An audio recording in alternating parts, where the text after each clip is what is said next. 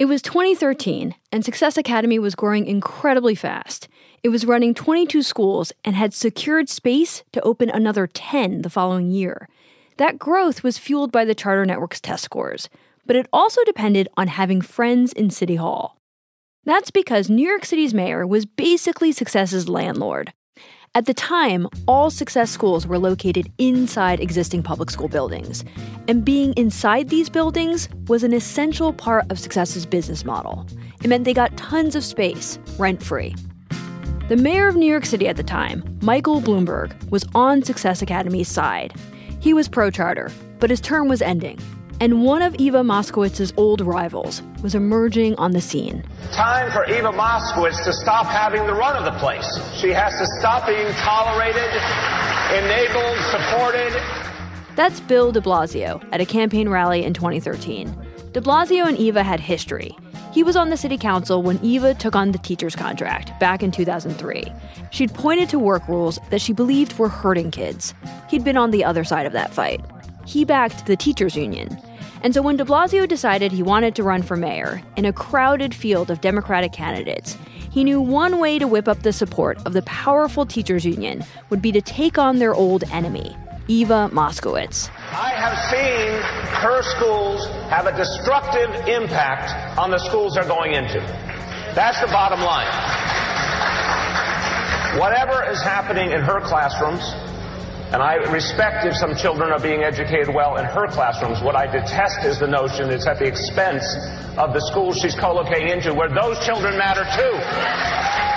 And it wouldn't happen it wouldn't happen if she didn't have a lot of money and power and political privilege behind her, and if DOE didn't say yes, ma'am, every single time, and that's going to end when I'm mayor. Even though Eva and de Blasio were both Democrats, they were ideologically opposed when it came to public education. Eva was anti union, de Blasio was pro. Eva wanted more money for charter schools, de Blasio wanted more money for regular public schools and free early education. Bill de Blasio won that election and became mayor in 2014. And that campaign promise he made to stop saying yes, ma'am to Eva, he acted on it quickly. A month into de Blasio's time as mayor, Eva got a phone call from a woman at the Department of Education. You know, Kathleen Grimm called me. I, I often talked to her about facilities and custodians and school lunch. But this time, the call wasn't about any of that. It was about space. Space that Eva had been counting on to open more schools and expand existing ones. Now she was being told that space was no longer available. She started with the two new ones Rosedale, and City Hall. And then she said Harlem Central. And I, I couldn't believe it. Eva was shocked because, unlike those two other schools Kathleen mentioned that were scheduled to open later that year, Rosedale and City Hall, Harlem Central was already open. It had teachers and a principal and classrooms full of kids. It was quickly outgrowing its current space and had been approved to move into a bigger one for the next school year. But now, de Blasio was nixing that move. I thought I must have misheard her. I cried. I mean, I was crying on the phone with her. Kathleen, how could you do this? This is an existing school. You're just throwing the kids out on the street. Where are they going to go? Eva hung up the phone and called Emily Kim, the top lawyer at Success. Emily still gets emotional remembering that moment. Eva called me and she was crying. She was really crying. I couldn't really understand what she was saying. Sorry. it's very funny. I, I, I haven't really thought about that moment for a long time, but it was it was really emotional. Eva had faced a lot of challenges during her eight years as the head of Success Academy, but this one felt different. This was going up against the mayor of the city of New York, and he was not going to lose this battle the word on the street was, it's over, Eva. Welcome to Startup. I'm Lisa Chow.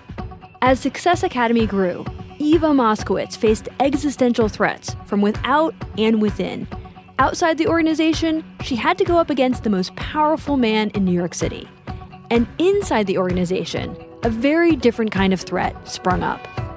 A secret video shot in a success classroom seems to confirm what some of the school's toughest critics have been saying all along that the school's quest for high test scores has created a culture of pressure and fear.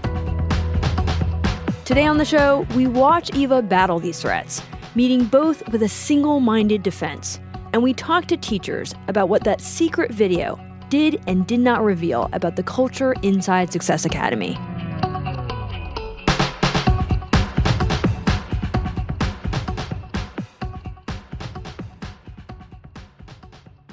The call from the Department of Education had stunned Eva Moskowitz, but she knew the person who would probably take the news the hardest was Andy Malone. Andy was the founding principal of Harlem Central, the school that had just lost its location. I was in a fifth grade math lesson. My phone rang, Eva Moskowitz, and she said, Andy, are you sitting down? It's a really foreboding way to start a phone call with Eva. Eva told Andy that his school no longer had space for the upcoming school year. But Andy didn't fully grasp the weight of what Eva was telling him. He'd seen Eva win many fights during his time there. Then, a couple of hours after getting the call from Eva, a longtime success leader came to talk to him. And he said, "You know, I I have to tell you that this threat is not empty and you have to understand that you're really at risk of losing the school. It's not a sure thing that we're going to survive this." And then it got really real, you know, then it was really um really scary. Around the Success Network, it was sinking in that this was a different level of threat than they faced before. It wasn't just the teachers' union going after success. This was the mayor of New York City. All eyes were on Eva. Eva goes into general mode. Do you know what I mean? Like she's general of the army. Emily Kim, Success's lawyer, was among the group of Success top brass that assembled into what became known as the War Room. We gathered uh, immediately. How are we going to approach this? And what is our plan? We needed a legal plan. We needed a um, protest plan. We needed a a media plan. I mean, it was just on every front. From her spot in the war room, Emily was imagining the worst and arguing for contingency plans. I'm a lawyer by training, so I wanted a plan B, plan C, plan D. I wanted to start looking at other possibilities in terms of um, facilities possibilities. I wanted to look at other cities, other states. Um, but Eva felt we had to stay the course. Eva thought in this existential fight, she couldn't show any weakness. It's not that we didn't weren't willing to come to the table. It's just that when you gave an inch, they just slaughtered you and took a mile, right? So we we couldn't we had to come out with a very strong position. The first thing they were going to do was try and get public opinion on their side, thinking that would force the mayor to back down. And to win over public opinion, Eva had to get people who had no connection to Success Academy to care about her fight. That meant keeping reporters interested. You know, be one thing to write about it the day Bill de Blasio announces, but we needed three months of coverage. So Eva started holding press conferences with Principal Andy Malone by her side. We cannot leave children in the lurch. We cannot leave families in the lurch. this has been an extremely challenging and emotional week for our school. Every day, kids and parents come up to me full of questions about what is happening and why it's happening to us and uh, what is going to happen to our school in the future. She also opened the doors of Harlem Central, the school that was in jeopardy of losing its space, and let the reporters inside. The media stuff was insane. It was really a circus on campus. This is Andy again. I mean, we had all these networks ranging from New York One to CNN. The hallways were just wires, all wires, and cameras. What happens to this school, to these students, if you can't convince the mayor to reverse his decision? I, I don't know. That was Eva on CBS this morning. And Eva's team came up with a way to tug at the public's heartstrings even more deploying a tried and true technique the 30 second TV spot. These are the 194 faces of Success Academy's public middle school in Harlem. The ad shows school photos of the success students smiling and cheery in their blue and orange uniforms. But Mayor Bill de Blasio just announced he is closing their school, taking away their hopes and dreams. The photos on screen start to slowly disappear, one by one. The screen goes to black. Mayor de Blasio, don't take away our children's future. Save our school. People all over New York saw the ad. A print version also ran in the city's three daily newspapers. In total, the campaign, which a pro charter group paid for, cost about $5 million. But it didn't sway the mayor. He explained to the public that there was another group of children whose future was on the line. The school that Success was planning to move into already housed a public school for kids with special needs. The Mickey Mantle School is in that space. It is a school just for special education kids, kids with very severe special education challenges. If uh, Success Academy went in, that school would have to be much smaller. We could not reach as many special ed kids. We want to reach more special education kids. Newspaper opinion pages took up the two sides, some supporting Success's high performing kids, others concerned for Mickey Mantle's special needs students. As Success and de Blasio battled it out in the press, Eva was also realizing that she couldn't keep mustering a big response like this every time the mayor threw up a roadblock. They needed to take the guesswork out of growth. If City Hall wasn't on her side, she needed friends in higher places. She thought if she could show state lawmakers that there was a big, vocal pro charter constituency, maybe those lawmakers would pass rules protecting charter schools indefinitely.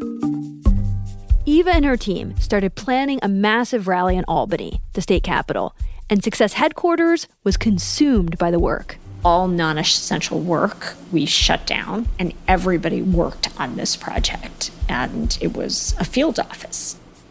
In early March, a little over a week after Eva had gotten word that Harlem Central no longer had space, she canceled school for every student in the network 22 schools, thousands of kids, hundreds of teachers, and loaded everyone onto buses headed to Albany. Good morning, everyone!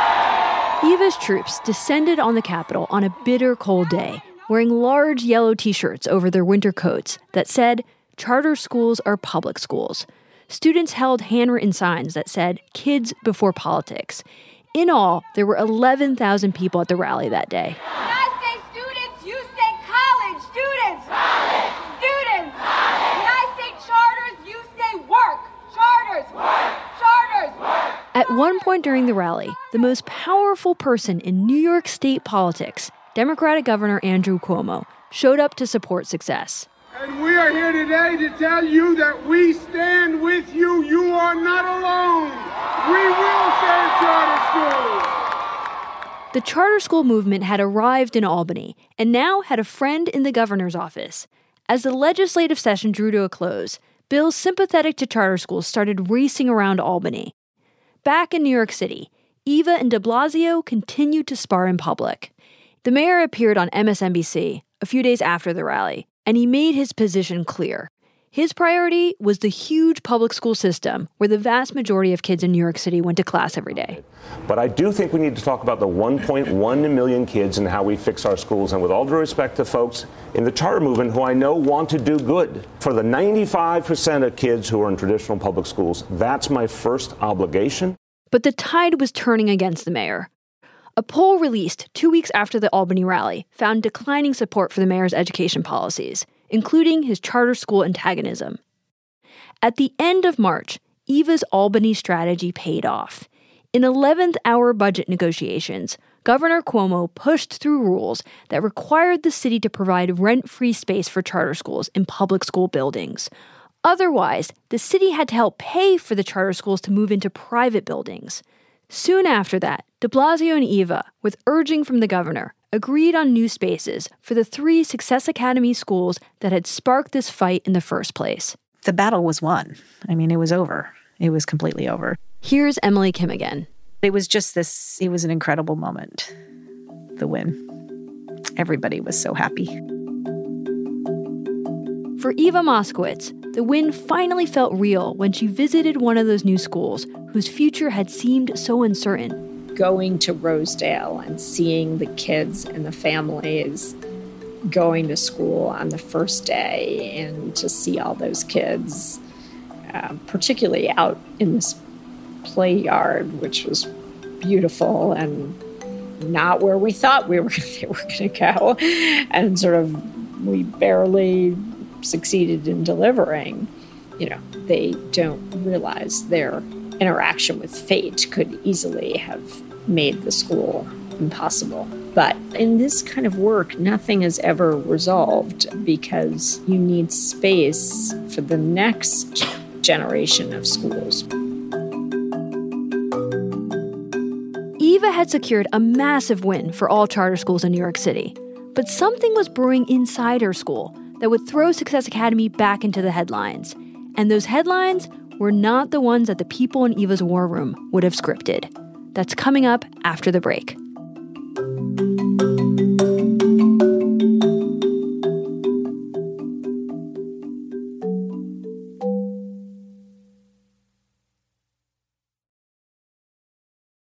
Welcome back to Startup.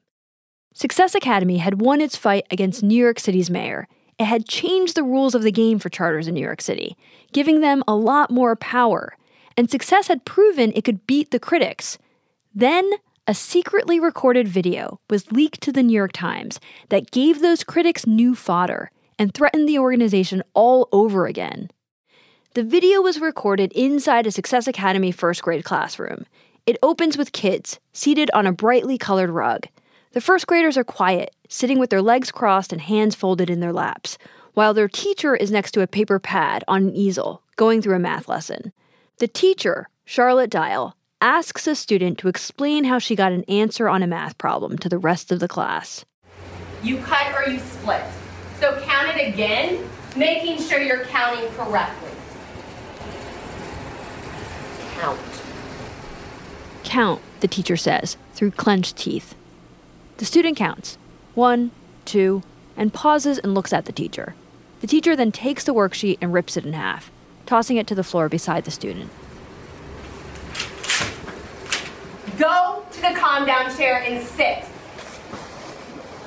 There's nothing that infuriates me more than when you don't do what's on your paper. Somebody come up and show me how she should have counted to get her answer that was one in a split. One in a split. Thank you. Do not go back to your seat and show me one thing and then don't do it here. You're confusing everybody. Very upset and very disappointed. If you put a camera in any school, in any classroom in America, at some point you would catch a scolding teacher, a teacher losing their cool. That's not the unusual thing here. What felt different is that the teacher here isn't scolding a kid who's acting out, talking back, being mean. She's upset at a quiet, well behaved student who wasn't properly explaining how she solved a math problem. The New York Times published the video with the headline Momentary Lapse or Abusive Teaching. The story had drawn nearly 3,000 comments by the next day. Many were critical of success, condemning the organization for mistreating kids in the pursuit of high scores. Soon, the story had gone nationwide. The New York Times published a disturbing video featuring a charter school teacher in New York berating berating the first, first grader as they're going over math homework. This is a video that has gone viral. According to the report, this occurred at the Success Academy in Brooklyn, a high-performing charter school. The day the video appeared online, Success held a press conference where Eva Moskowitz stood by the podium with Charlotte Dial by her side. Charlotte Dial made a mistake. She made a mistake. I don't condone what is in the video. Charlotte doesn't condone what is in the video. No educator standing here before you condones what's in the video. To many people watching, Eva's next move seemed obvious fire the teacher and say the organization will correct course. But that is not what Eva did. Remember, she isn't someone who caves to external pressure. Charlotte was reprimanded, suspended until we could conclude and conduct an investigation. And she got a week of additional training. However, I am not going to throw Charlotte Dial under the bus. She has helped hundreds of children thrive and be successful. Those cheers are coming from 170 parents, principals, and teachers who joined Eva at the press conference.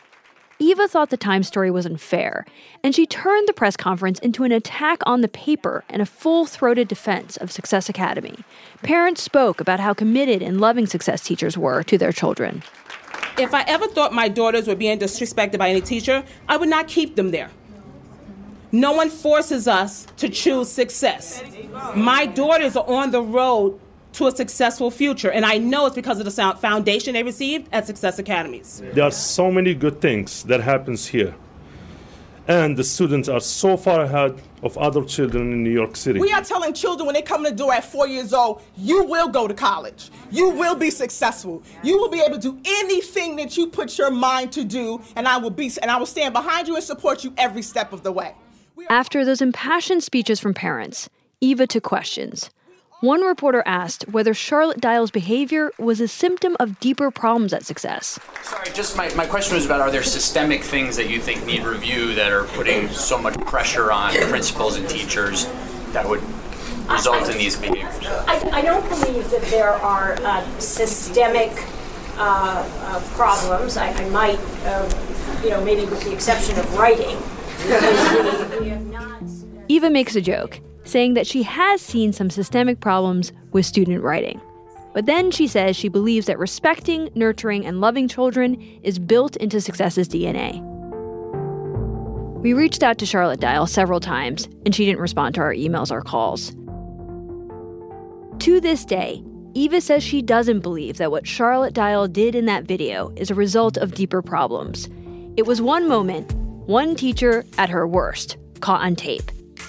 But as we reported this series, we found that a lot of people who worked inside her organization don't agree. They saw the video and thought it did point to systemic problems. We asked 26 current and former employees what they thought of the video. Together, they'd worked in a third of the schools in the Success Network.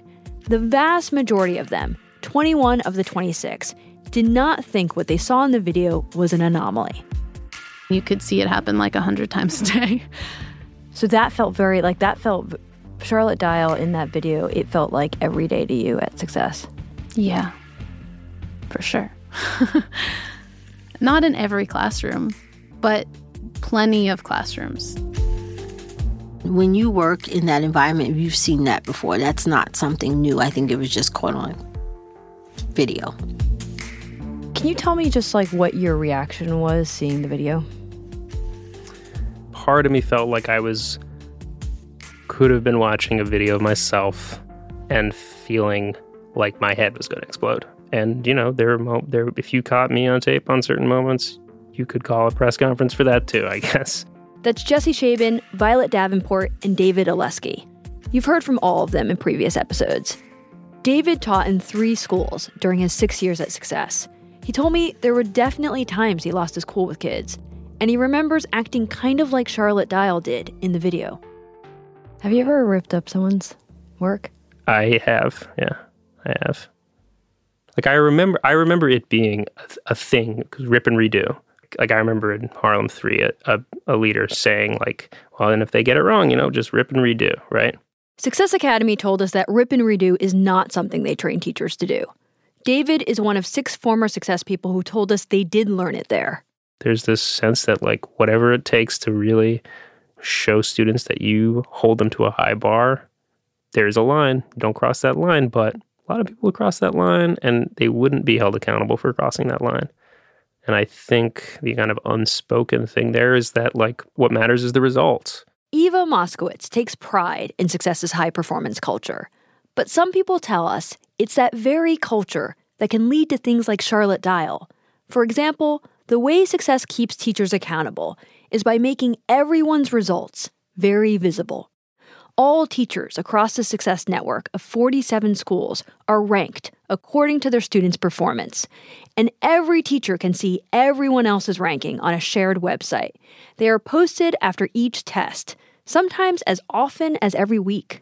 So the ranking, but t- tell yeah. me more about the ranking, like the the teacher's ranking. Did, how, how yeah. closely did you watch it? I mean, you just you just watch it. You're early as a teacher, you're very new. You're in this very high pressure organization. and you're constantly being like, "Am I doing a terrible job? Am I doing a good job? That was good. Is this good?" You know, you, can you're totally stressed out all the time, and so you just want feedback that objectively tells you, "Okay, here's a good here. You know, you're doing a good job." David said no one wants to see themselves at the bottom of that list, or even in the middle. Yeah, everyone knows. Like I am 16th out of 32. Like, oh, I want to be, you know, like that. I must be doing like what the hell. Um, and I remember when I was a science teacher too. I like, I remember consistently being near the top, uh, if not at the top, and it felt great. I remember just being like, oh man, you know, I'm like, I had the best score in Brooklyn, or you know, just being like, you just feel good. A founding teacher and success leader told me the intention of the system is a good one. Success wants to be really transparent about where everyone stands, and for teachers and leaders to be focused on growth.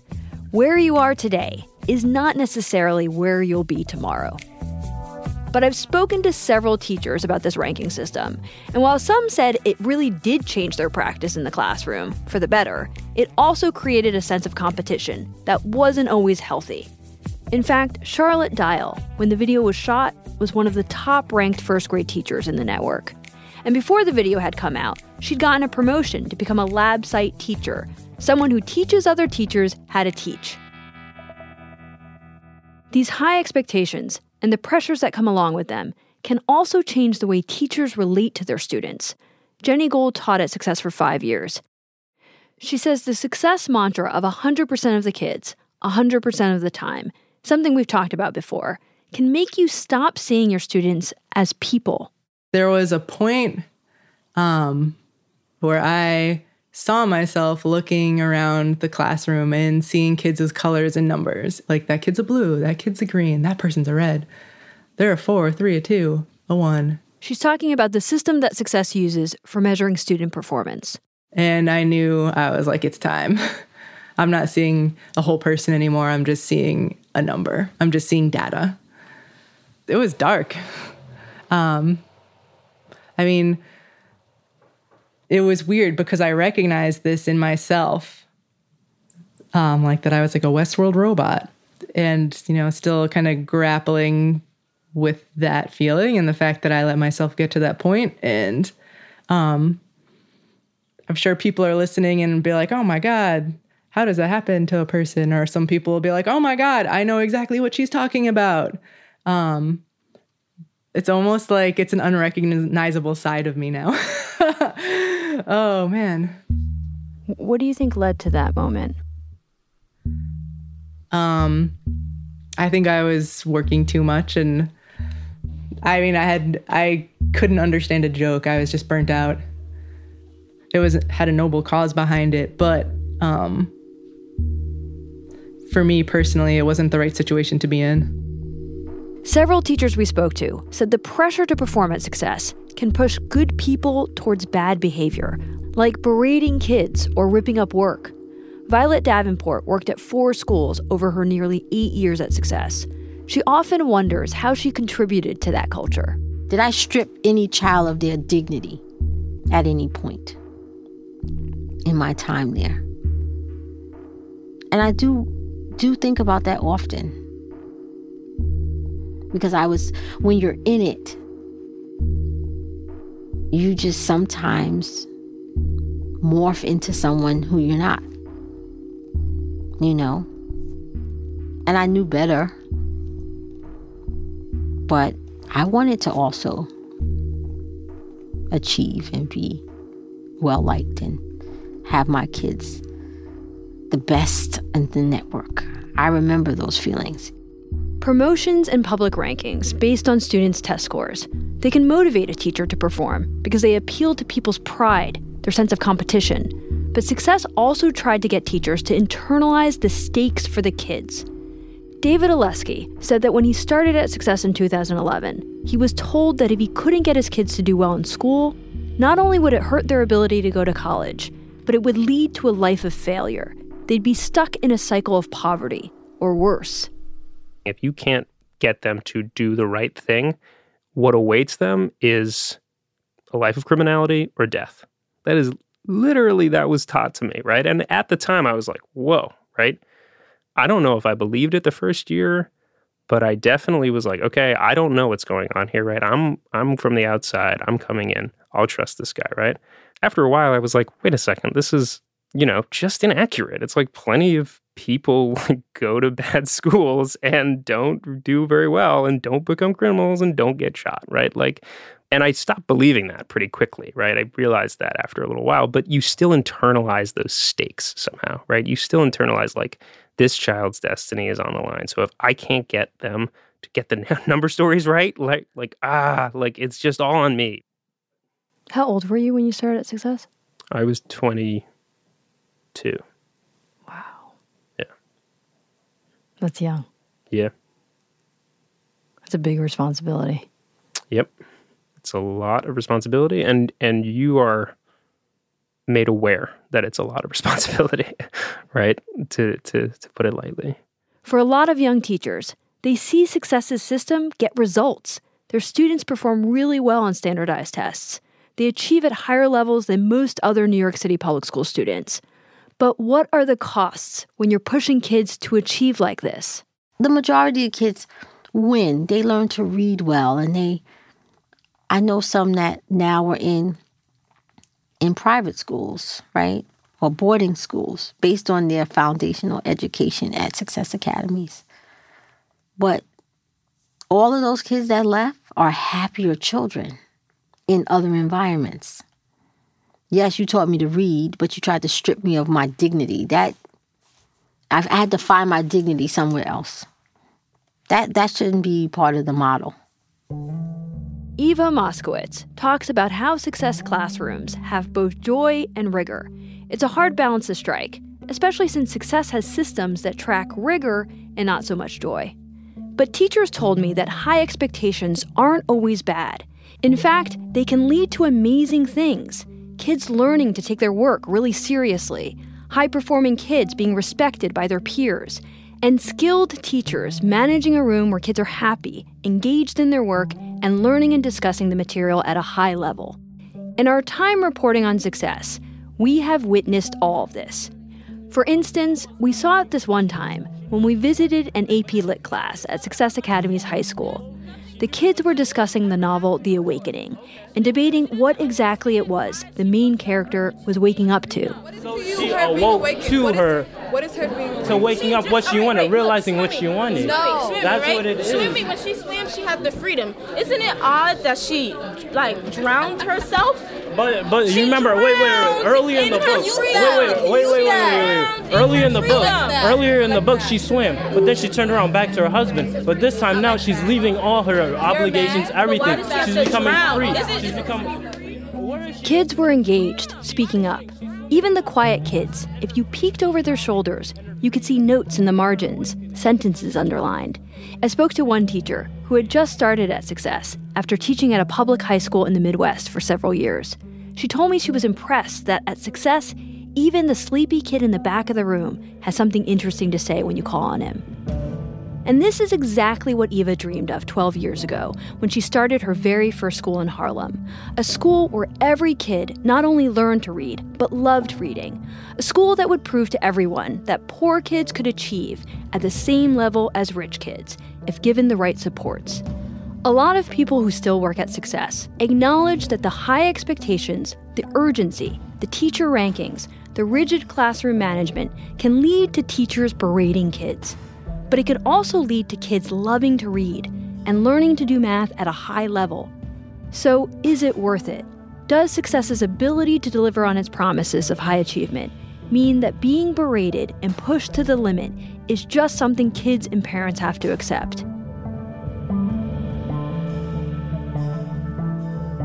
Next week, in the final episode of our series, we'll hear from Success Academy students who have been living inside the system for almost a decade.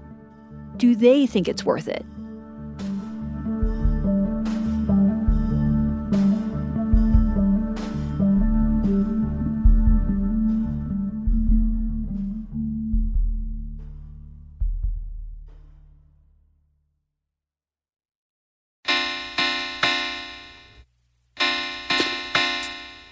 Startup is hosted by me, Lisa Chow. This episode was produced by Bruce Wallace, Heather Rogers, Sindhu Gnanasambandan, and Molly Messick. Editing by Sara Sarasohn, Emanuele Berry, and Caitlin Kenney, with help from Aaron Kelly and Gabe Lozada. Fact checking by Michelle Harris. Special thanks to Kate Taylor of the New York Times for the audio from the Charlotte Dial press conference. Our theme song is by Mark Phillips. Build Buildings wrote and performed our special ad music. Peter Leonard mixed the episode and composed original music for the series. For full music credits, visit our website, gimletmedia.com slash startup. Thanks for listening, and we'll see you next week for the last episode in our series on Success Academy. We're going to high school.